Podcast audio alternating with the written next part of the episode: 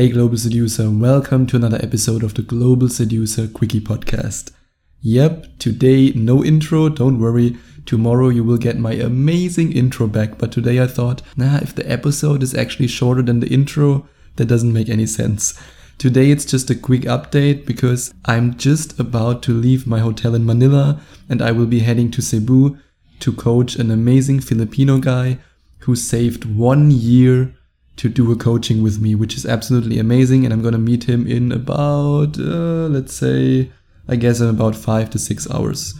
And I'm really in a hurry right now, but I thought I'm going to record this for you because as Faith, um, yeah, Will or Faith wanted me to do, I don't know, something happened. I stay longer in Cebu than I expected. And the reason is pretty funny. I mean, when it happened to me, it was pretty chaotic and I almost missed my flight to Manila. But anyway, I will stay in Cebu until the 11th of July. And in case you are now in the USA, in Germany, in Australia, or maybe you even live in the Philippines, I don't know, and you say to yourself, hey, I'm totally into Filipinas and I want to do a coaching with you, Sebastian, then now is the time.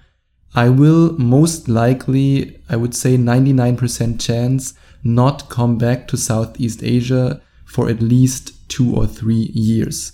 So if you want a coaching right now in Southeast Asia and you want beautiful, young, amazing Asian women who all speak English and who love foreigners and you want the coaching with me, you want to combine all these amazing facts, then you have to contact me now. You really have to at sebastian at globalseducer.com.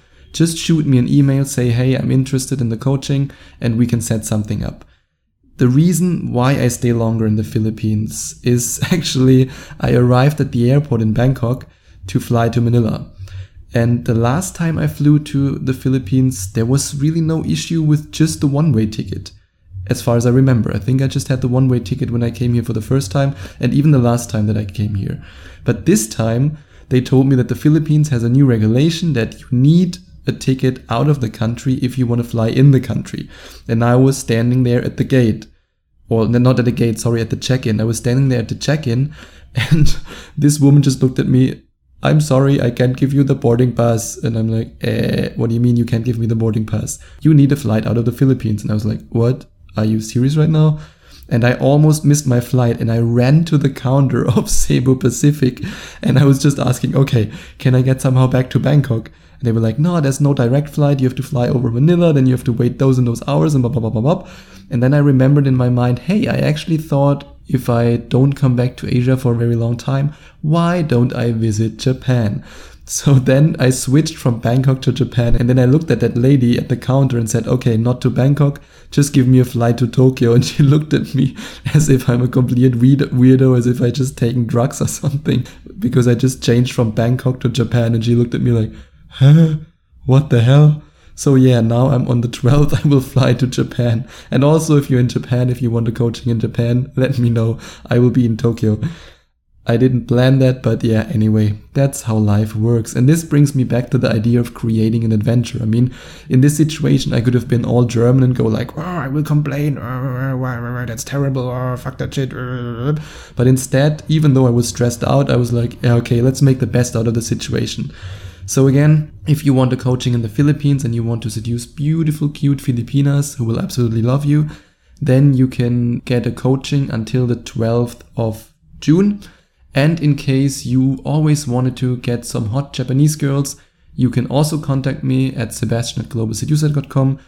Se- sorry, sebastian at globalseducer.com. That's the email address and then you can yeah you can set up a coaching with me for the 12th uh, not 12th i will just arrive i will be fucking tired but let's say from the 13th 14th 15th 16th of july whatever you want we will figure something out. In case you want to date beautiful asian girls and you want a coaching with me sebastian at globalseducer.com we will make it happen. Yes we can. Or we will make the global seducer great again whatever you prefer.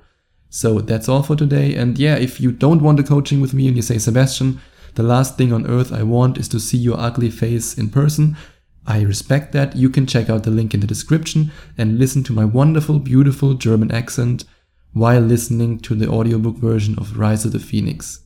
Thanks for listening. Tomorrow I will be back with another episode that actually gives you value. So today was just an update. I'm so sorry. But anyway, I have to catch a flight now. So talk to you tomorrow. Bye bye.